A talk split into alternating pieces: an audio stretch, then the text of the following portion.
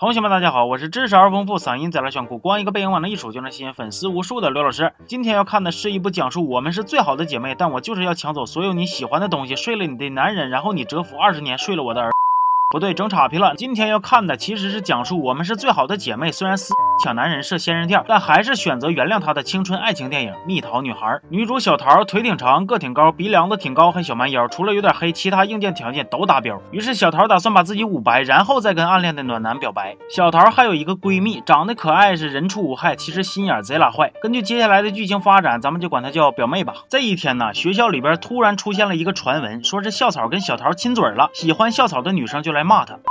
但其实真相是，校草当初溺水，小桃给他做的人工呼吸。这小桃能忍了吗？于是就找校草说理去了。校草一看，就这点事儿啊，你要是觉着不合适，亲回来不就完了吗？刚巧这一幕让表妹给瞅见了，还拍下来发网上了，目的就是从小桃的手里把暖男给抢走。表妹也不是说喜欢暖男，就是说不想让小桃得劲儿。如果小桃觉着不得劲儿，那她就可得劲儿了。这事儿发生之后，暖男得阑尾炎住院了，结果表妹就两头挑事儿，跟小桃说：“哎呀，暖男觉着你被校草缩了了，不待见你了。”跟暖男说：“哎呀，小桃被校草缩了跑了，你跟我处吧。”然后还拿出一个板子跟暖男说：“快看，这就是公众号刘老师二五零的二维码，你扫一扫就能看见同学们对你的祝福了。”暖男非常感动。就在俩人即将。缩落到一块堆的时候，校草带着小桃及时赶到。校草把表妹干的那些事儿都抖了出来，还说是自己强吻的小桃，让暖男别多心。然后小桃还跟暖男表白，怕暖男不信她，还爬到窗台上用生命证明自己的贞操。结果一股妖风吹来，为了让大家看得清楚一点，咱们再放一遍。但是依旧看不到胖子。小桃为了自己的胖子不让观众们看到，伸手捂了一下裙子，身体直愣愣的倒了下去。就在这个时候，暖男从床上跳了起来，你没有看错，他跳了起来，他伸手了，他拉住了小桃，你没有看错，他拉住了，而且没有人帮他。是的，你没有看错，没有人帮他。我们不得不怀疑屋里边另外两个人是不是遭遇了毒手，就像这种葵花点穴手。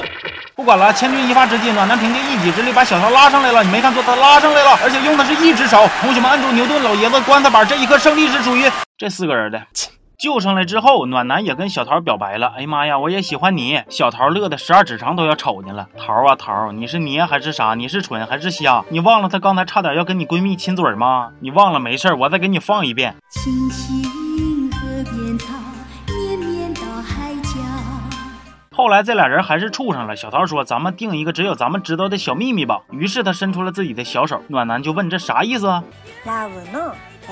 如果让他俩这么恩恩爱爱的，表妹这个片酬不就白拿了吗？于是表妹又给小桃下了个套，不仅差点睡了暖男，还让暖男误会小桃被人睡了。虽然这事儿后来让校草给破案了，但是暖男和小桃还是分手了。就在小桃非常伤心的时候，校草陪逛街陪散心，还给小桃做蛋糕吃。一来二去的，俩人就处上了。结果在表妹的挑拨下，小桃发现校草喜欢的竟然是他嫂子，又掰一个。后来小桃意外得知啊，表妹被校草他哥给骗了，得亏小桃及时赶到，保住了表妹的贞操。完了，小桃就跟校草去找正在。下馆子的校草他哥和他爹说理去了，在小桃一顿嘴炮之下，他爹懂得了二十来年都没懂的道理，解决了十来年都解决不了的父子问题。校草他爹很感动的带着他哥离开了，留下小桃和校草。那么问题来了，那爷俩走了，饭钱谁结呀？还是你们爷俩兼呢？电影的结尾，虽然表妹告诉小桃，当初是他用小桃的裸照威胁暖男，他们才会分手的，但是小桃最后还是选择了校草。看完这个片儿啊，我有一种说不上来的窒息感，怎么跟你们形容呢？